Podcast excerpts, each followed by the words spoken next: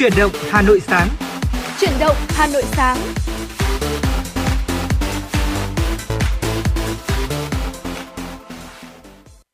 Chào mừng quý vị thính giả đang đến với chuyển động Hà Nội sáng, chương trình của Đài Phát thanh và Truyền hình Hà Nội được phát sóng trực tiếp trực tiếp trên tần số FM 96 MHz.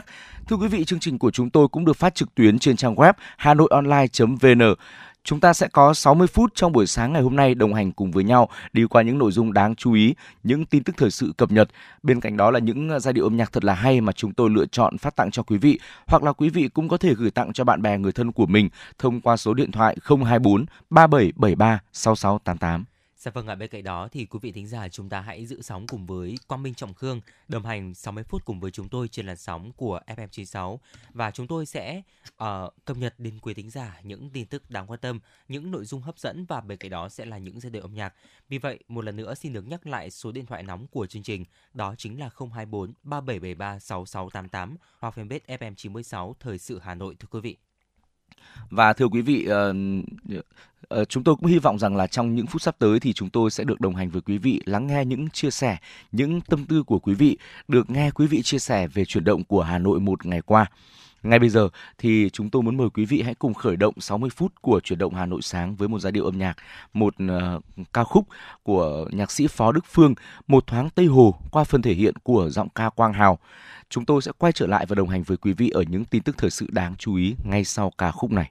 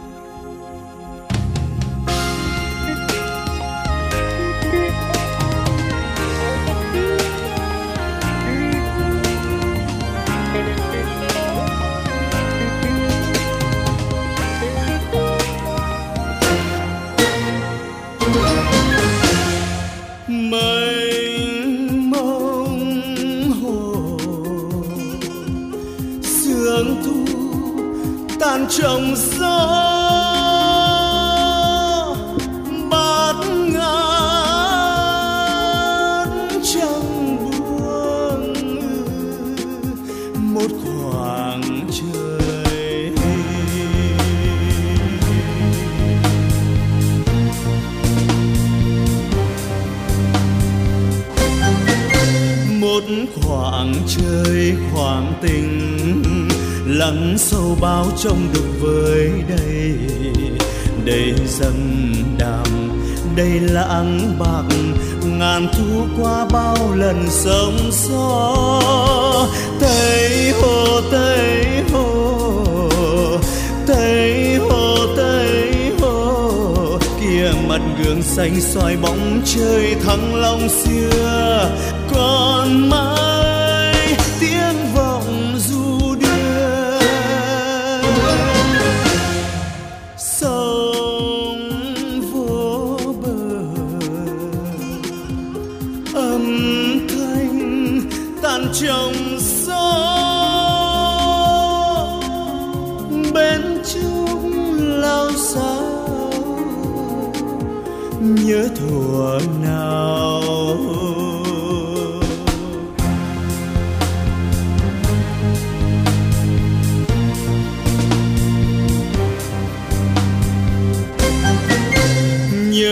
mộng thơ thuở nào, vẫn đầy bóng dương hương thu thảo.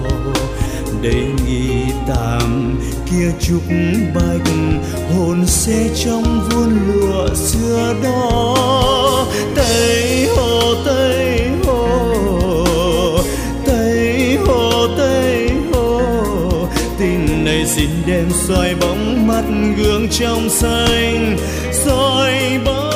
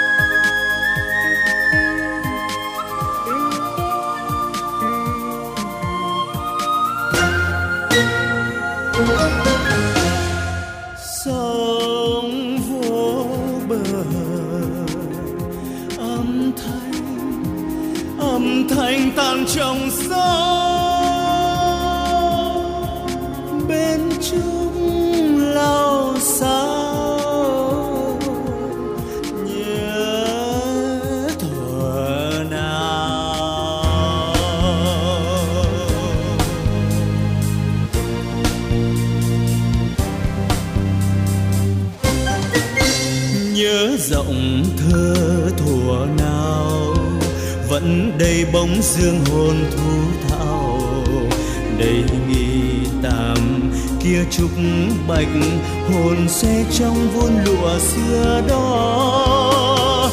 Tây hồ tây hồ tây hồ tây hồ. Tình này xin đem soi bóng mắt gương trong xanh soi bóng, nước trời long lanh.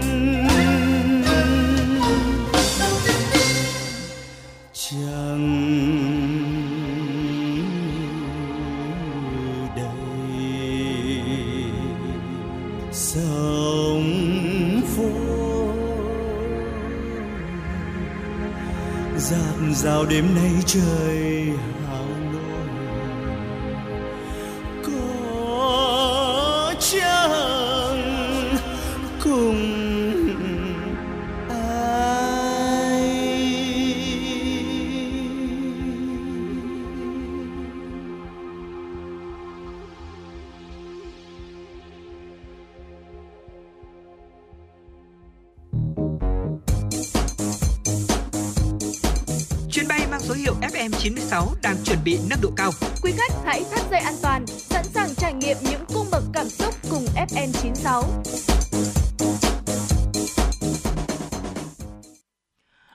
và các bạn đang quay trở lại với chuyển động Hà Nội sáng. Vừa rồi thì chúng ta đã cùng ờ, mở đầu chương trình với một giai điệu âm nhạc, một ca khúc thật là hay của nhạc sĩ Phó Đức Phương, Một thoáng Tây Hồ qua phần thể hiện của giọng ca Quang Hào.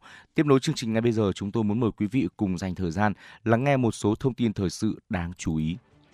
Thưa quý vị, dòng tiền chảy mạnh vào nhóm cổ phiếu bất động sản đã giúp nhóm này tăng giá, đặc biệt là cổ phiếu lớn. Như đó, VN Index tăng hơn 15 điểm, vượt mức 1.220 điểm trong phiên ngày hôm qua. Nhóm cổ phiếu bất động sản thu hút sự quan tâm lớn của nhà đầu tư với lệnh mua được tung ra mạnh, giúp nhiều mã tăng giá, đặc biệt là VIC và NVL tăng hết biên độ. VHM cũng tăng khá. Trong số mã có tác động lớn nhất đến sự đi lên của thị trường trong phiên ngày hôm qua, cả ba mã lớn trên đều góp mặt. Cổ phiếu bất động sản diễn biến tích cực đã lan tỏa sang nhóm ngành khác như dầu khí, dịch vụ tài chính. Như đó trên toàn thị trường, cổ phiếu tăng giá chiếm áp đảo. Toàn sàn có 343 mã tăng giá, 127 mã giảm giá. Đặc biệt tại nhóm VN30, nếu như ngày hôm qua số mã giảm giá nhiều hơn gấp 3 lần số mã tăng giá thì ngày hôm nay lại ngược lại. Số mã tăng giảm giá lần lượt là 22 mã và 7 mã. Đóng cửa thị trường VN Index tăng 15,03 điểm, tương đương với 1,24%, lên mức 1.225,98 điểm. VN30 Index dừng ở mức 1.231,42 điểm, tăng 20,62 điểm, tương đương với 1,7%. Giao dịch sôi động với trên 23.000 tỷ đồng được chuyển nhượng. Nhà đầu tư nước ngoài tích cực giao dịch, khối này mua trên 1.400 tỷ đồng và bán gần 1.250 tỷ đồng. Chuyển sang một thông tin tiếp theo, giao dịch chuyển khoản điện tử có giá trị từ 500 triệu đồng trở lên hoặc bằng ngoại tệ có giá trị tương đương sẽ phải báo cáo cơ quan thực hiện chức năng nhiệm vụ phòng chống rửa tiền. Nội dung trên là một trong những điểm đáng chú ý tại thông tư 09 2023 hướng dẫn thực hiện một số điều của luật phòng chống rửa tiền do Ngân hàng Nhà nước vừa chính thức ban hành. Thông tư này quy định về tiêu chí, phương pháp đánh giá rủi ro về rửa tiền của đối tượng báo cáo, quy trình quản lý rủi ro về rửa tiền và phân loại khách hàng theo mức độ rủi ro về rửa tiền. Chế độ báo cáo giao dịch có giá trị lớn phải báo cáo, chế độ báo cáo giao dịch đáng ngờ. Ngoài ra với chuyển tiền điện tử quốc tế ra vào Việt Nam trị giá từ 1.000 đô la Mỹ trở lên hoặc bằng ngoại tệ khác có giao dịch tương đương cũng phải báo cáo. Tuy nhiên, việc báo cáo sẽ được ngoại trừ trong trường hợp đây là tổ chức tài chính trung gian trong giao dịch tiền điện tử. Đối tượng báo cáo phải gửi báo cáo giao dịch có giá trị lớn, phải báo cáo. Báo cáo giao dịch chuyển tiền điện tử trước 16 giờ ngày làm việc tiếp theo, ngay sau ngày phát sinh giao dịch. Ngân hàng Nhà nước cho biết chế độ báo cáo về giao dịch chuyển tiền điện tử có hiệu lực thi hành từ ngày 1 tháng 12 năm nay. Tiêu thụ vàng của người Việt giảm liên tiếp hai quý, đưa sức mua 6 tháng đầu năm bằng hơn 68% so với cùng kỳ năm trước. và trên 71% so với trước dịch. Báo cáo của Hội đồng vàng thế giới cho biết nhu cầu vàng của Việt Nam trong quý 2 đạt 12,7 tấn, giảm 9% so với cùng kỳ năm 2022. Nhu cầu tiêu thụ vàng thỏi và xu vàng giảm 5%. Điều tương tự cũng xảy ra với vàng trang sức khi nhu cầu giảm từ 4,5 tấn trong quý 2 năm 2022 xuống còn 3,7 tấn vào quý trước, tương đương giảm 18%. Trước đó, tiêu thụ vàng trong quý 1 cũng giảm 12% so với cùng kỳ năm trước. Với hai quý liên tiếp đi xuống, tổng tiêu thụ vàng của người Việt nửa đầu năm chỉ ở mức 22,9 tấn, giảm gần 32% so với cùng kỳ năm trước, 33,6 tấn. So với năm trước dịch, năm 2019, sức mua cũng giảm gần 29%. Các chuyên gia cũng cho rằng trong lúc kinh tế khó khăn, người dân lo phòng thủ và dùng tiền chi tiêu cuộc sống chứ không ưu tiên mua vàng. Ngoài ra, các kênh đầu tư khác bắt đầu có tín hiệu khởi sắc, đơn cử như chứng khoán đang cải thiện nên hút tiền trở lại. Chiều qua tại Hà Nội đã diễn ra lễ công bố giải chạy dành cho học sinh sinh viên S-Race 2023 với thông điệp Vì tâm vóc Việt là giải chạy dành cho học sinh sinh viên do Bộ Giáo dục và Đào tạo phối hợp với Đài truyền hình Việt Nam, Liên đoàn Điền kinh Việt Nam, Tập đoàn TH, Công ty truyền thông Unicom, Unic tổ chức nhằm thực hiện đề án tổng thể phát triển thể lực tầm vóc người Việt Nam giai đoạn 2021 giai đoạn 2011-2030 và chương trình Sức khỏe học đường giai đoạn 2021-2025. Năm nay, giải chạy S-Ray gồm hai sự kiện trực tiếp tại Lâm Đồng ngày 12 tháng 8 năm 2023 và Hải Phòng ngày 12 tháng 11 năm 2023 dự kiến thu hút 10.000 người tham gia cùng nhiều hoạt động đồng hành hấp dẫn. Đặc biệt lần đầu tiên hai sự kiện trực tuyến S-Race Online dành cho đa dạng đối tượng gồm học sinh sinh viên, thầy cô và phụ huynh cũng được tổ chức đồng thời tại 63 tỉnh, thành trên cả nước. Dạ vâng thưa quý vị và vừa rồi là một số những tin tức đáng quan tâm đầu tiên có trong buổi sáng ngày hôm nay do biên tập viên của chương trình thực hiện. À, còn ngay bây giờ thì chúng ta hãy cùng đến với một tiểu mục quen thuộc tiểu mục món ngon mỗi ngày. Chúng ta hãy cùng nhau tìm hiểu về một thức uống uh, rất là ngon, rất là đậm đà và quyến rũ và đến từ xứ Huế thưa quý vị, đó chính là cà phê muối. Thưa quý vị, cà phê muối thời gian gần đây thì uh, uh, được rất là nhiều người Hà Nội đón nhận và nó thì có xuất xứ từ xứ Huế. Cà phê muối với hương vị đậm đà đặc trưng mang đến cho người dùng những cảm nhận đặc biệt và mới mẻ. Thưởng thức cà phê muối là chúng ta đang được đắm mình trong bữa tiệc của vị giác đỉnh cao. Cà phê không chỉ là loại đồ uống quen thuộc được nhiều người yêu thích trên thế giới, mà đây còn là một niềm tự hào rất là lớn của người dân Việt Nam chúng ta.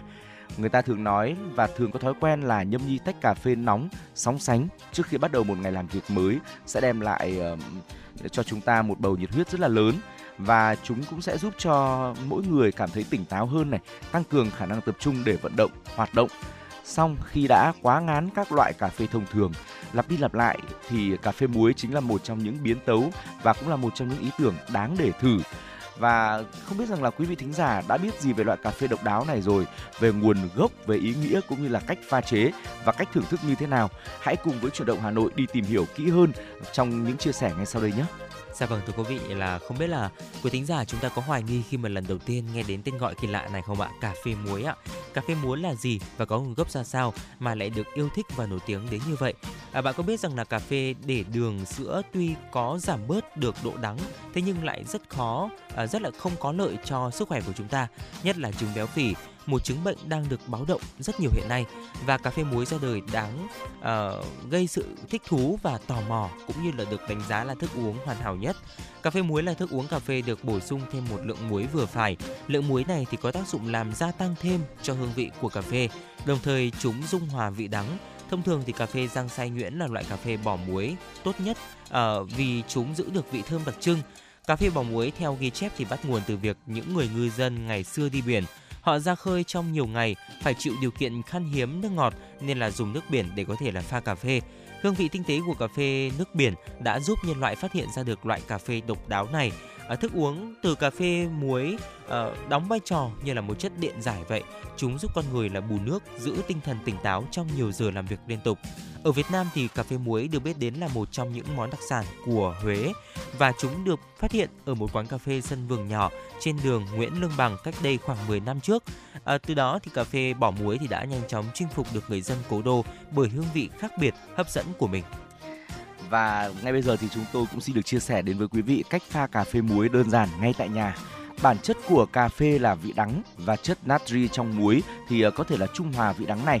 Chúng giúp cho thức uống dịu nhẹ đi mà vẫn không mất vị đắng tùy theo từng cách pha chế khác nhau. Ờ, và chúng tôi xin được ờ, chia sẻ đến với quý vị cách pha mà ừ, đơn giản ai cũng có thể làm được để chúng ta có thể là có ngay một tách cà phê muối tại nhà. Về dụng cụ và sự chuẩn bị thì đối với quy trình pha cà phê muối chuẩn vị, chúng ta cần chuẩn bị các nguyên liệu và dụng cụ như sau.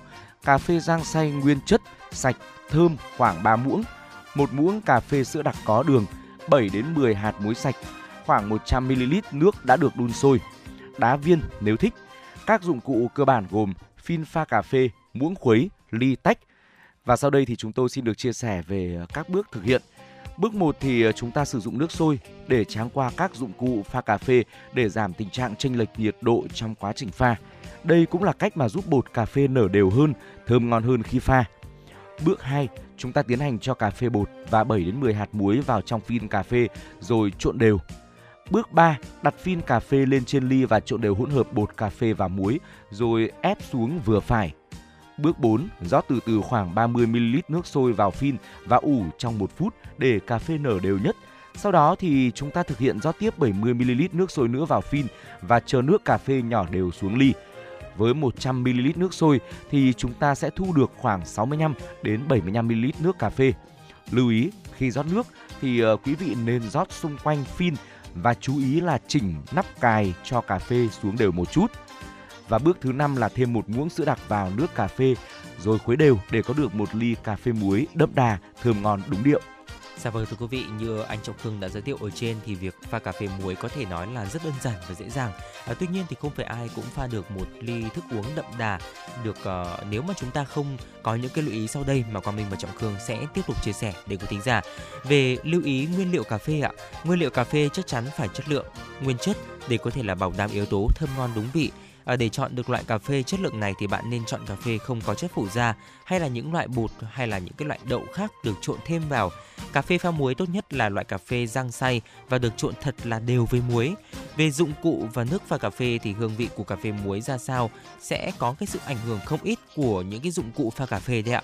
Do vậy, chúng ta nên chú trọng đến phin pha và để có được những giọt cà phê thơm ngon dịu ngọt nhất Phin sử dụng nên là phin làm bằng nhôm, ly pha nên là ly sứ thay vì là ly thủy tinh.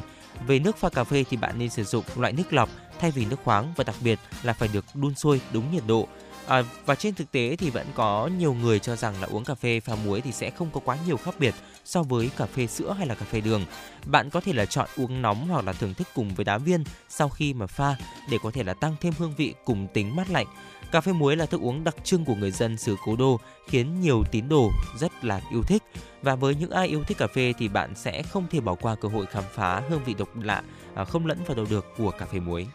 Có lẽ khi mà vừa nghe đến tên gọi thì nhiều người liên tưởng cà phê muối có vị mặn mặn của biển cả. Tuy nhiên thì khi đã biết cách thưởng thức, quý vị và các bạn sẽ thấy rằng chúng sở hữu một hương vị ờ, thơm ngon độc đáo, hòa quyện cùng với vị đắng ngọt tài tình. Quý vị sẽ ngỡ ngàng ngay bởi vì hương vị thơm ngon nước mũi được tổng hòa từ nhiều thành phần tưởng chừng như bình thường ấy. Cuộc sống xô bồ vội vã, tại sao ờ, quý vị và các bạn chúng ta không dừng lại một chút và học ngay cách thưởng thức tách cà phê đặc biệt này? Hy vọng là những chia sẻ vừa rồi đã giúp cho quý vị hiểu thêm về một loại cà phê mới, một biến tấu rất ngon của cà phê. Nếu quý vị là một người bận rộn với công việc thì ờ, hãy bỏ túi ngay những hướng dẫn làm cà phê muối đơn giản vừa rồi để có thể là có cho mình một ly cà phê cho một buổi sáng thật là năng động. Hoặc là chúng ta cũng có thể là lựa chọn mua một tách cà phê muối, một ly cà phê muối ở rất là nhiều những quán cà phê ở trên hàn trên khắp các con phố của Hà Nội chúng ta khi mà món um, thức uống này đã du nhập vào Hà Nội rồi và hy vọng là quý vị sẽ có một buổi sáng thật là tỉnh táo tuyệt vời với cà phê muối. Còn bây giờ thì xin mời quý vị hãy cùng quay trở lại với không gian âm nhạc và cùng chúng tôi lắng nghe ca khúc có tựa đề Giai điệu Tổ quốc, một sáng tác của nhạc sĩ Trần Tiến qua phần thể hiện của nghệ sĩ nhân dân Trung Đức. Xin mời quý vị cùng lắng nghe. giai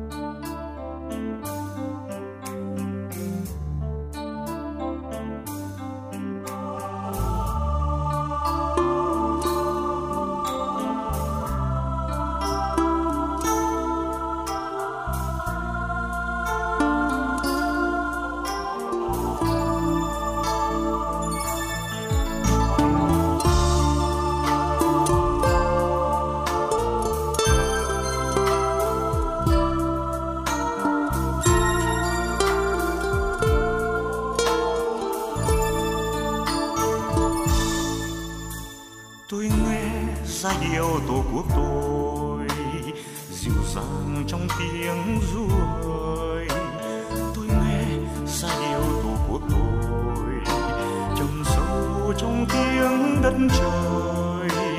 Tôi nghe trong lời yêu nhau, tôi nghe trong lời tha thiết. Phút thành quân mẹ tiến đưa con, giai điệu nhớ, giai điệu thương suốt con đường. Và tôi yêu, và tôi hát lời yêu thương, lời bỏng cháy. Tháng ngày này, đất nước ơi, tổ quốc của chúng tôi. Và tôi yêu, và tôi hát lời yêu thương, lời bỏng cháy. Tháng ngày này, đất nước ơi tổ quốc của chúng tôi. Tôi nghe giai điệu tổ quốc tôi, thầm mang bao nỗi vui buồn. Tôi nghe giai điệu tổ quốc tôi, cùng thiêng trong tiếng chuông đồng. Tôi nghe trong đoàn quân đi, tôi nghe trong lời báo tố. Bốn nghìn năm đất nước gian nan, giai điệu cháy trong tình thương nước vô vàn. Và tôi yêu, và tôi hát, lời yêu thương lời bỏng cháy. Tháng ngày này, đất nước ơi, tổ quốc của chúng tôi. Và tôi yêu, và tôi hát lời yêu thương, lời bỏng cháy. Tháng ngày này, đất nước ơi tổ quốc của chúng tôi tôi.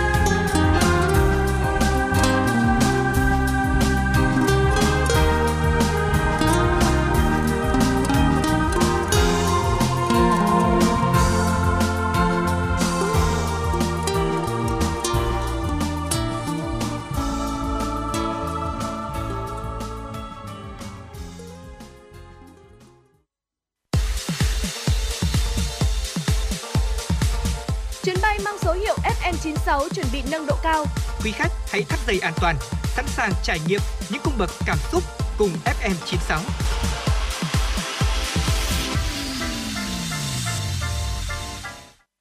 Quý vị và các bạn đang quay trở lại với chuyển động Hà Nội sáng.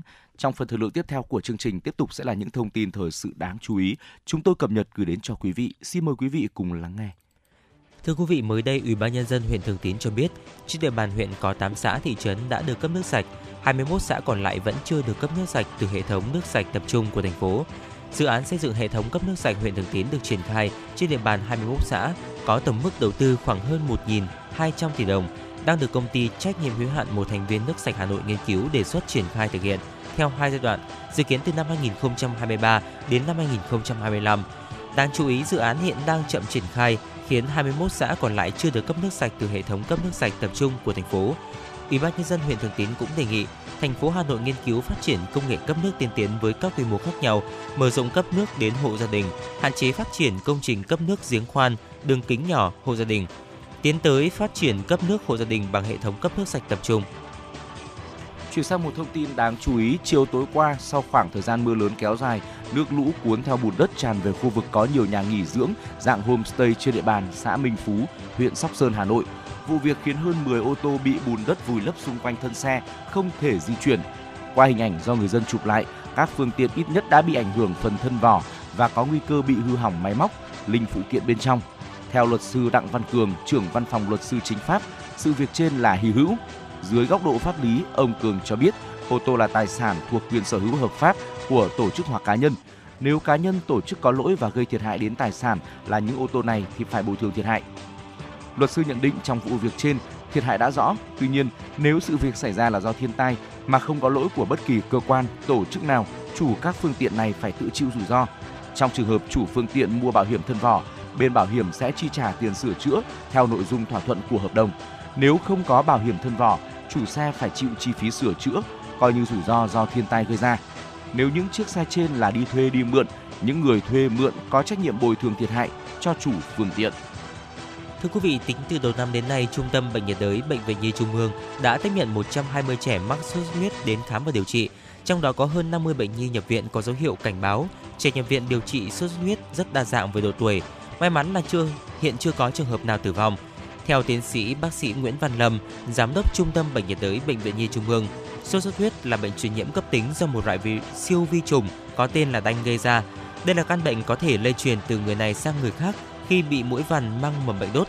Virus gây bệnh sốt xuất huyết đanh có 4 loại tương ứng với 4 tuyết huyết thành. Trẻ em mắc sốt xuất huyết thường có biểu hiện đa dạng khác nhau. Bệnh khởi phát đột ngột và diễn biến qua 3 giai đoạn: giai đoạn sốt, giai đoạn nguy hiểm và giai đoạn phục hồi.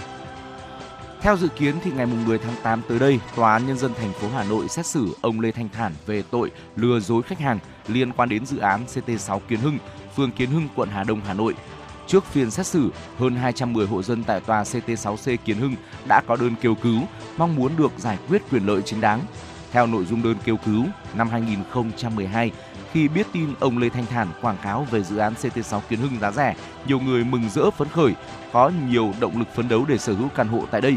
Xong, sau khi mua căn hộ, các hộ dân nhiều lần đề nghị công ty BMS hoàn thiện các thủ tục pháp lý để cấp sổ đỏ nhưng đều bị trì hoãn. Đến nay đã 10 năm kể từ ngày mua căn hộ thuộc dự án CT6C Kiến Hưng, các hộ dân tại đây vẫn mòn mỏi chờ đợi để được cấp giấy chứng nhận quyền sử dụng đất, quyền sở hữu nhà ở và tài sản khác gắn liền với đất. Và thưa quý vị, vừa rồi là một số những tin tức đáng quan tâm có trong buổi sáng ngày hôm nay do biên tập viên Lan Hương của Truyền động Hà Nội thực hiện. Còn ngay bây giờ thì xin được quay trở lại với không gian âm nhạc của FM96. Mời quý vị cùng lắng nghe ca khúc có tựa đề Hà Nội mùa ký ức, một sáng tác của Lê Việt Khánh qua phần thể hiện của Mai Tròn. Chúng tôi sẽ quay trở lại và tiếp tục đồng hành với quý vị trong chuyên mục Ngược dòng lịch sử.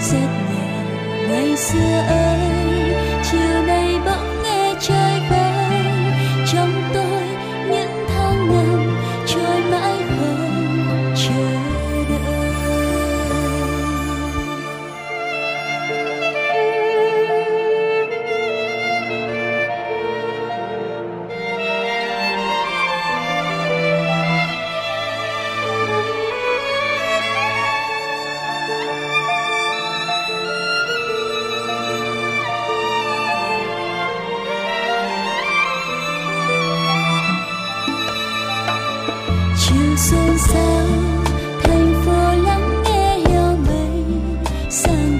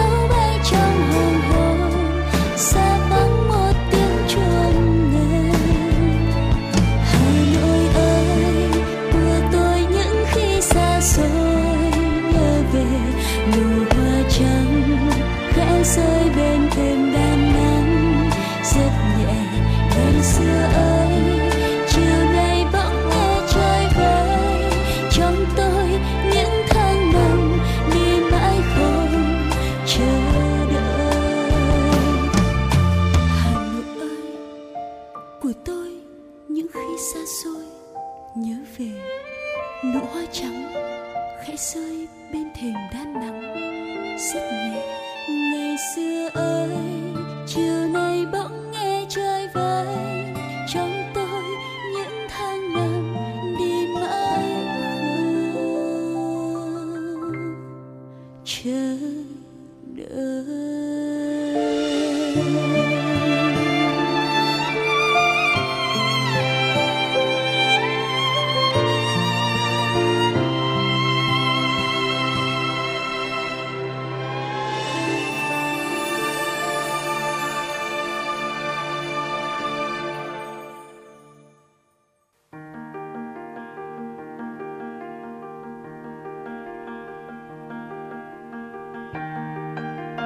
Bạn đang theo dõi kênh FM 96 MHz của đài phát thanh truyền hình Hà Nội. Hãy giữ sóng và tương tác với chúng tôi theo số điện thoại 024 3773 6688. FM 96 đồng hành trên mọi nẻo đường. đường.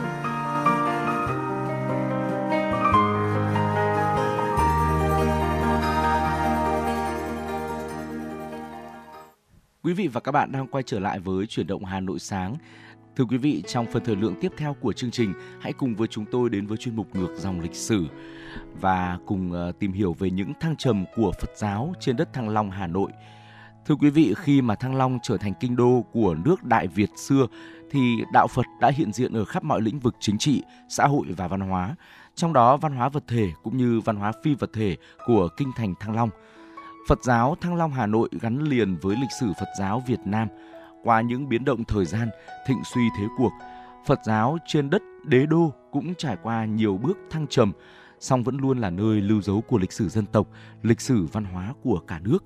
Hãy cùng với Trọng Khương và Quang Minh và chuyển động Hà Nội đi tìm hiểu về những thăng trầm của Phật giáo trên đất Thăng Long Hà Nội. Thưa quý vị, giai đoạn cực thịnh của Phật giáo ở Thăng Long Hà Nội chính là thời kỳ Lý Trần. Triều đại Lý Trần được coi là thời đại hưng thịnh và vẻ vang trong lịch sử Việt Nam với những thành tựu phát triển về mọi mặt, nhất là văn hóa, tinh thần và tư tưởng. Theo các tài liệu sử sách ghi lại, từ khi Thăng Long trở thành kinh đô của nước Đại Việt độc lập, đạo Phật hiện diện ở khắp mọi lĩnh vực chính trị, xã hội và văn hóa. Trong văn hóa vật thể của kinh thành Thăng Long cũng như văn hóa phi vật thể, trước hết là không gian tâm linh tín ngưỡng ở Thăng Long, trong thành nội cũng như các vùng ngoại vi xung quanh. Thời Lý Trần, Phật giáo đã có sự phát triển khá thịnh, được nhà nước phong kiến suy tôn, chọn làm quốc giáo. Đây là giai đoạn cực thịnh của Phật giáo Thăng Long Hà Nội.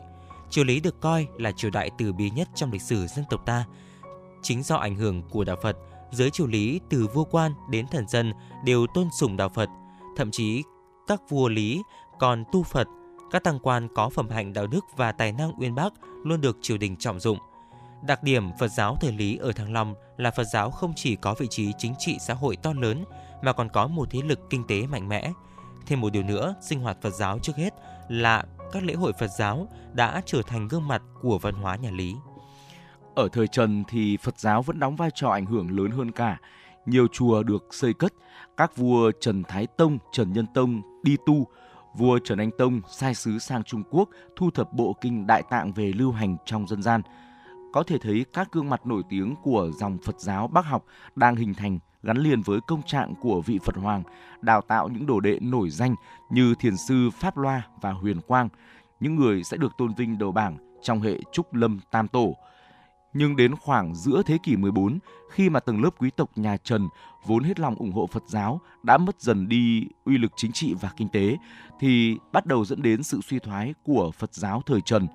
Lúc này, chế độ sở hữu ruộng đất lớn kiểu Điền Trang Thái ấp đã bắt đầu tan rã nho học với chế độ khoa cử bắt đầu thắng thế. Có thể thấy nhiều nhà nho tên tuổi như Trương Hán Siêu, Lê Khoát bắt đầu lớn tiếng công kích Phật giáo. Tuy Phật giáo thịnh hành và được các vua quan tin theo, nhưng vì công cuộc xây dựng nhà nước theo mô hình Hán đường của Trung Quốc, việc tiếp xúc thường xuyên với văn minh Trung Hoa và việc chống ngoại xâm đã không cho phép Phật giáo phát triển thành quốc giáo. Các vua quan sau thời Trần Nhân Tông đã xa rời dần Phật giáo. Cho đến cuối thế kỷ 14, Năm 1396, Hồ Quý Ly đã ra lệnh sa thải tăng đồ, bắt những người dưới 40 tuổi phải hoàn tục. Phật giáo thời Trần đã phải nhận đòn quyết định, kết thúc thời kỳ hoàng kim của nó. Dạ vâng thưa quý vị, do những yếu tố trên, đạo Phật từ thời Lê có sự thay đổi căn bản và phải nhường bước trước sự thống trị của nho giáo. Kinh Thành đàng Long từ thế kỷ 15 dường như chuyển trọng tâm xây cất đỉnh chùa trước đây vào việc xây dựng văn miếu, nhà bia tiến sĩ, nhà thái học, biểu tượng cho uy quyền tinh thần của nho giáo. Sang thời hậu Lê, Phật giáo có những nét phục hồi nhất định. Nếu Phật giáo Bắc học đang trong cơn khủng hoảng, thì Phật giáo dân gian phát triển mạnh do hoàn cảnh xã hội loạn lạc trở thành đất dụng võ cho tư tưởng nhân quả nghiệp báo, từ bi hỷ giả thế gian vô thường của đạo Phật. Thiền phái Trúc Lâm có sự phục hưng nhất định, thể hiện ở việc một số quý tộc xuất gia, tiêu biểu là Trịnh Thị Ngọc Trúc, con gái Trịnh Tráng, Lê Thị Ngọc Duyên, con gái Lê Thần Tông, và nổi tiếng bậc nhất là trường hợp em ruột của chúa Trịnh Cương là Trịnh Thập, sinh năm 1696, mất năm 1733, trở thành tổ sơn môn liên tông với nhiều chùa nổi tiếng ở Hà Nội và sau này có công mang về từ Trung Quốc hàng trăm bộ kinh Phật. Thưa quý vị, Phật giáo Hà Nội dưới triều Nguyễn và Pháp thuộc cũng không củng cố được vị thế và ánh hào quang như trước. Nguyễn Ánh lên ngôi năm 1802 nhu cầu xây dựng nhà nước chuyên chế tập quyền càng khiến Phật giáo mất chỗ đứng.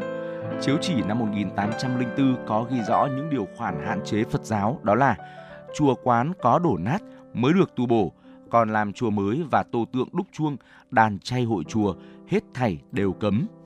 Sư đã có kẻ chân tu thì lý trường thì lý trưởng sở tại phải khai rõ tính danh, quán chỉ đem nộp ở quan trấn để biết rõ số Nhìn chung có thể thấy khi nho giáo chiếm vị thế độc tôn thì Phật giáo tại Hà Nội phải chịu nhiều thiệt thòi và cấm đoán.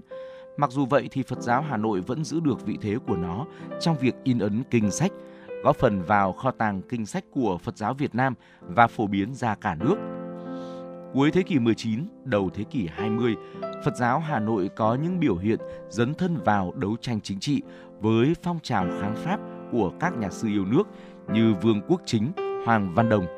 Đặc biệt, Phật giáo Hà Nội trong giai đoạn này, nhất là ở chùa Quán Sứ, đã tập hợp được nhiều nhân vật nổi tiếng trong giới tu hành, các nhà hoạt động Phật giáo, xã hội, quan lại, các trí thức Tây học và nho học tên tuổi. Dạ vâng thưa quý vị, trải qua quá trình định hình phát triển cực thịnh và suy biến theo thế sự, Phật giáo Thăng Long Hà Nội có bốn đặc điểm chính. Thăng Long là nơi Phật giáo Bắc Tông, bộ phận quan trọng nhất của Phật giáo Việt Nam xuất hiện và phát triển rực rỡ với nhiều lĩnh vực và có ý nghĩa tiêu biểu nhất. Phật giáo Thăng Long Hà Nội được xem như là cái nôi, là trải nghiệm và đúc kết, nhất là những thế kỷ đầu của nền độc lập. Phật giáo Lý Trần là triều đại đã giải quyết mẫu mực mối quan hệ giữa tôn giáo và chính trị, tạo nên một truyền thống Phật giáo nhập thế tiêu biểu nhất và kinh thành Thăng Long, Phật giáo Thăng Long chính là nơi nuôi dưỡng và phát triển truyền thống đó. Thăng Long cũng là nơi mà Phật giáo Việt Nam có khả năng bộc lộ những thành tựu về Phật học, Phật pháp cũng như về kinh điển, tu viện và tăng sĩ. Trải qua suốt 1.000 năm quân chủ chuyên chế với nhiều bể dâu, động loạn của xã hội, Phật giáo ở Thăng Hà Nội thịnh suy có lúc khác nhau, thế nhưng thầy đều đóng vai trò đặc biệt như một cái nôi, như một gốc bồ đề của Phật giáo Việt Nam. Thưa quý vị, vừa rồi thì quý vị đã cùng dành thời gian với chúng tôi ngược dòng lịch sử tìm hiểu về những bước thăng trầm của Phật giáo trên đất Thăng Long Hà Nội chúng ta. Và hy vọng là những thông tin vừa rồi là những kiến thức thật là bổ ích dành cho quý vị, đặc biệt với những ai mà chúng ta đang nghiên cứu về Phật giáo.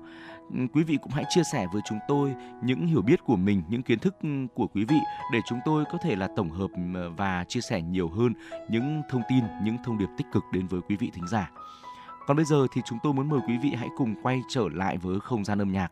Cùng chúng tôi đến với ca khúc có tựa đề Mưa bay tháp cổ, một sáng tác của nhạc sĩ Trần Tiến qua phần thể hiện của giọng ca Tùng Dương. Xin mời quý vị cùng lắng nghe.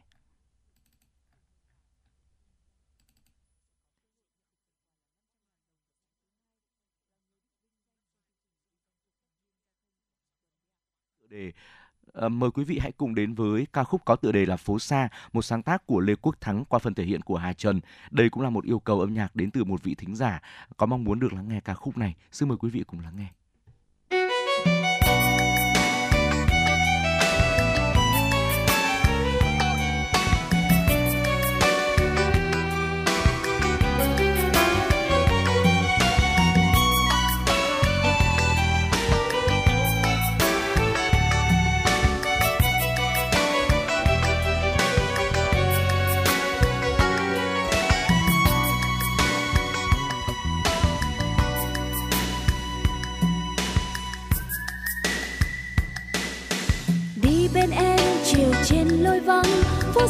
Xa ngỡ như thật gần.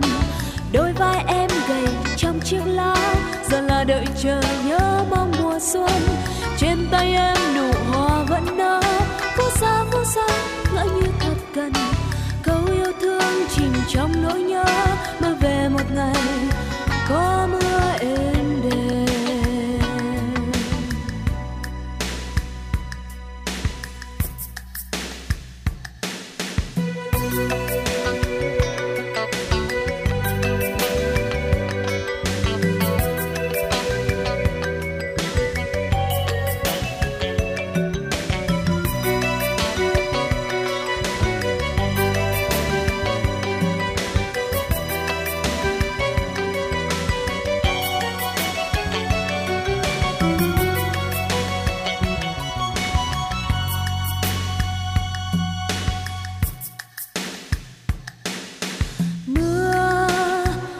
trên khúc hát.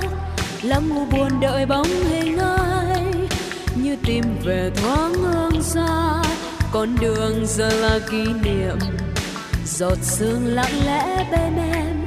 Động trên đôi mắt vô tư, để buồn cho con phố nhỏ, để một người đến vẫn vương.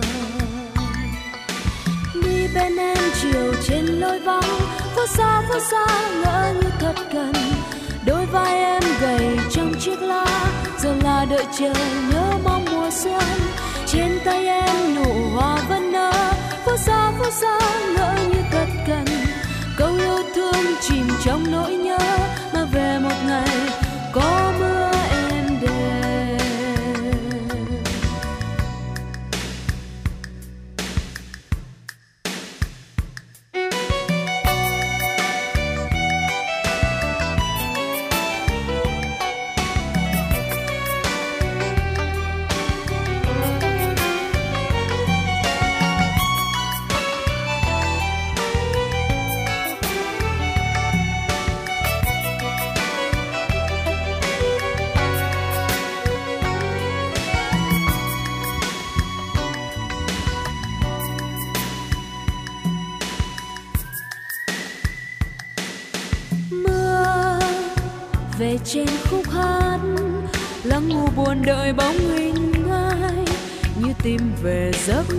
xa mây mờ giờ là kỷ niệm. Mùa thu lặng lẽ trôi đi, mùa đông lạc giữa tình yêu. Xuân về như con nắng hạ, bốn mùa mưa vẫn đợi ai. Đi bên em chiều trên lối vắng, phố xa phố xa ngỡ như thật gần. Đôi vai em gầy trong chiếc lá giờ là đợi chờ nhớ mong mùa xuân tay em nụ hoa vẫn nở, phố xa phố xa ngỡ như thật gần. Câu yêu thương chìm trong nỗi nhớ, mà về một ngày có mưa êm đềm. Đi bên em chiều trên lối vắng, phố xa phố xa ngỡ như thật gần. Đôi vai em gầy trong chiếc lá, giờ là đợi chờ nhớ mong mùa xuân. Trên tay em nụ hoa vẫn nở, phố xa phố xa ngỡ như thật cần câu yêu thương chìm trong nỗi nhớ mà về một ngày có mưa êm.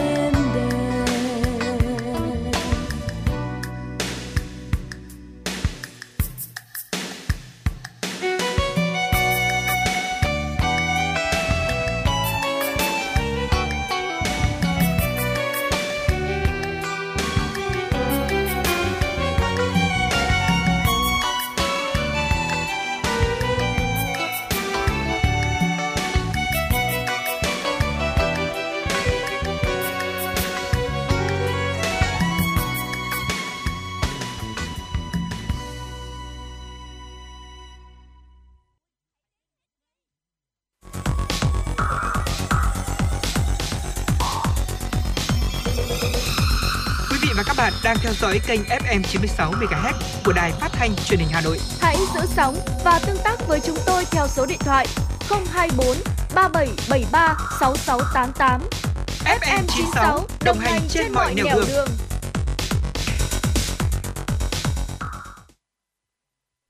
Quý vị và các bạn vừa lắng nghe một giai điệu âm nhạc có tên gọi là Phố Xa. Món quà âm nhạc đến từ vị thính giả có số điện thoại với số đuôi là 815. Vị thính giả mong muốn được lắng nghe ca khúc này và gửi tặng đến cho bạn bè, người thân của mình. Và ngay bây giờ thì chúng tôi muốn mời quý vị hãy cùng quay trở lại với ờ, dòng chảy của tin tức và cùng chúng tôi đến với những thông tin thời sự quốc tế đáng chú ý. Thưa quý vị, vừa qua các nhà khoa học đã ghi nhận một vụ phóng vật chất vành nhật hoa lớn xảy ra ở mặt trời khi mà các hạt điện tích từ giải plasma công phá những hành tinh trong hệ. Đáng chú ý, đây dường như là sự kiện đầu tiên gây ảnh hưởng cùng lúc tới cả trái đất, mặt trăng và sao hỏa theo ghi nhận. Để làm được điều này, nhóm nghiên cứu dựa trên các phép đo được thu thập từ vệ tinh EU. Theo đó, vệ tinh quỹ đạo trái đất đo được bức xạ từ giải plasma là sấp xỉ 10 mg. Tàu quỹ đạo trinh sát mặt trăng của NASA đo được ngưỡng 31 mg ở quỹ đạo mặt trăng và ExoMars TGO đo được 9 mg từ sao hỏa. Mặc dù sự kiện được cho là sẽ gây ra những tác động không đáng kể đối với lớp bề mặt trái đất, song đây là một hiện tượng thú vị dưới góc độ khoa học. Thưa quý vị, theo thống kê từ Wall Street Journal, người Việt giao dịch nhiều thứ tư trên sàn tiền ảo Binance. Cụ thể, các nhà đầu tư Việt Nam giao dịch khoảng 20 tỷ đô la Mỹ trên sàn tiền số lớn nhất thế giới và hình thức chiếm 90% là future hợp đồng tương lai.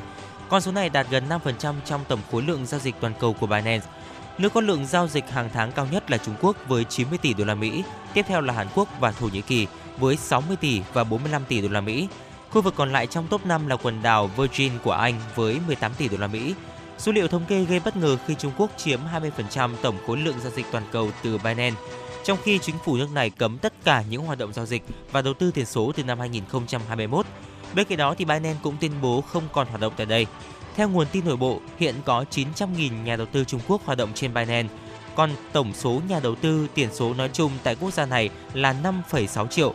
Để lách luật, Binance điều hướng người dùng Trung Quốc đến các trang web có tên miền thuộc quốc gia này trước khi chuyển tới sàn giao dịch. Nhiều người Trung Quốc vẫn sử dụng VPN để có thể tránh bị kiểm duyệt. Chuyển sang một thông tin đáng chú ý, nhà vật lý thiên văn nổi tiếng Avi Loeb đến từ Đại học Harvard nước Mỹ mới đây tuyên bố tìm thấy bằng chứng về sự sống ngoài trái đất ở Thái Bình Dương. Theo ông, đây là một công nghệ ngoài hành tinh cổ đại.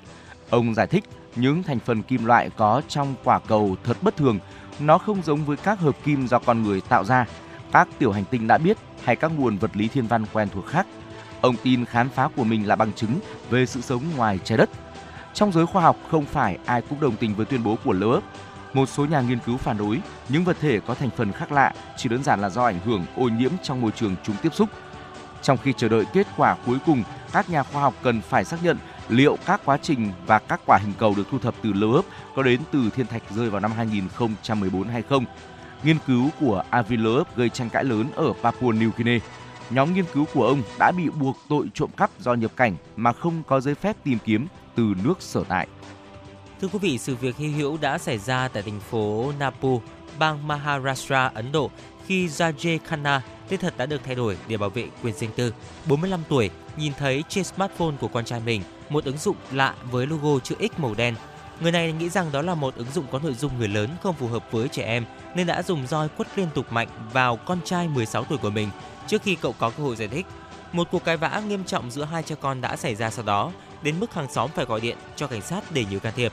Sau khi có sự can thiệp của cảnh sát thì ông Rajesh mới lấy lại được bình tĩnh và vỡ lẽ ra nhận ra biểu tượng chữ X màu đen đó thực chất là logo muối của mạng xã hội Twitter. Lúc này thì ông Rajesh đã nói lời xin lỗi với con trai vì nóng vội đánh con khi chưa tìm hiểu. Chuyển sang thông tin về dự báo thời tiết, thưa quý vị, dự báo thời tiết Hà Nội ngày mùng 5 tháng 8 thì tình trạng mưa rào bất chợt vẫn diễn ra, mức nhiệt hạ nhẹ với cao nhất là 31 độ, trời khá dịu mát. Cụ thể thì ừ, thời tiết Hà Nội ngày hôm nay là ngày mùng 5 tháng 8 tiếp tục duy trì tình trạng nhiều mây âm u, có mưa dai dẳng, nền nhiệt hôm nay cũng ở mức thấp, khá mát mẻ với mức cao nhất trong ngày chỉ dao động trong khoảng 29 đến 31 độ. Nhiệt độ thấp nhất ban đêm là từ 26 đến 27 độ. Cụ thể vào ngày hôm nay thì thời tiết tại thủ tại thủ đô Hà Nội sẽ trong khoảng là từ ờ, theo dự báo từ 7 đến 19 giờ có nhiều mây, có mưa, mưa rào và rông, có gió nhẹ, nhiệt độ cao nhất từ 29 đến 31 độ, độ ẩm trung bình từ 80 đến 85%, khả năng mưa từ 80 đến 85%. Từ đêm đến sáng sớm hôm sau, tức là khoảng từ 19 giờ đến 7 giờ thì nhiều mây, trời có mưa, mưa rào và rông, gió nhẹ, nhiệt độ thấp nhất từ 25 đến 27 độ, độ ẩm trung bình từ 90 đến 95%, khả năng có mưa từ 80 đến 85%. Dạ vâng thưa quý vị và vừa rồi là một số những thông tin dự báo thời tiết trong ngày hôm nay và có thể thấy rằng là tình trạng mưa thì vẫn sẽ tiếp diễn vì vậy nên là quý vị thính giả chúng ta nếu đi ra ngoài đường thì hãy chuẩn bị những vật dụng để có thể là bảo vệ cho cơ thể của mình như là áo mưa hay là ô dù và đặc biệt khi di chuyển ngoài đường thì quý vị thính giả chúng ta cũng lưu ý là giữ ở một tốc độ an toàn và một cái khoảng cách an toàn để chúng ta có thể là tham gia giao thông ừ. một cách thuận lợi thưa quý vị. Và thưa quý vị, như vậy là 60 phút của chuyển động Hà Nội cũng đã trôi qua thật là nhanh. Quý vị và các bạn hãy ghi nhớ số điện thoại đường dây nóng của chương trình 024 3773 6688 để tương tác với chúng tôi, gửi tặng một món quà âm nhạc cho người thân bạn bè của mình hoặc là chia sẻ về những quan điểm của quý vị về những nội dung mà chúng tôi cập nhật ờ, và bàn luận với quý vị cũng như là hãy cho chúng tôi biết về chuyển động của Hà Nội một ngày qua có những điều gì. Chương trình của chúng tôi được phát sóng trên tần số FM 96 MHz và phát trực tuyến trên trang web hanoionline.vn. Chương trình được thực hiện bởi ekip chỉ đạo nội dung Nguyễn Kim Khiêm, chỉ đạo sản xuất Nguyễn Tiến Dũng, tổ chức sản xuất Lê Xuân Luyến, biên tập Vương Chuyên, thư ký Lan Hương, MC Trọng Khương Quang Minh cùng kỹ thuật viên Bảo Tuấn phối hợp thực hiện. Những phút cuối của chương trình, chúng tôi xin được gửi tặng đến cho quý vị giai điệu âm nhạc của ca khúc Mưa bay tháp cổ, một sáng tác của nhạc sĩ Trần Tiến qua phần thể hiện của giọng ca Tùng Dương. Xin kính chào tạm biệt và hẹn gặp lại. Mưa bay tháp cổ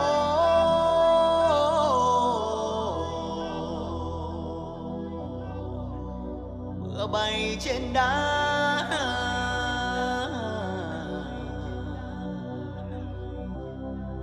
Trăm năm bước phủ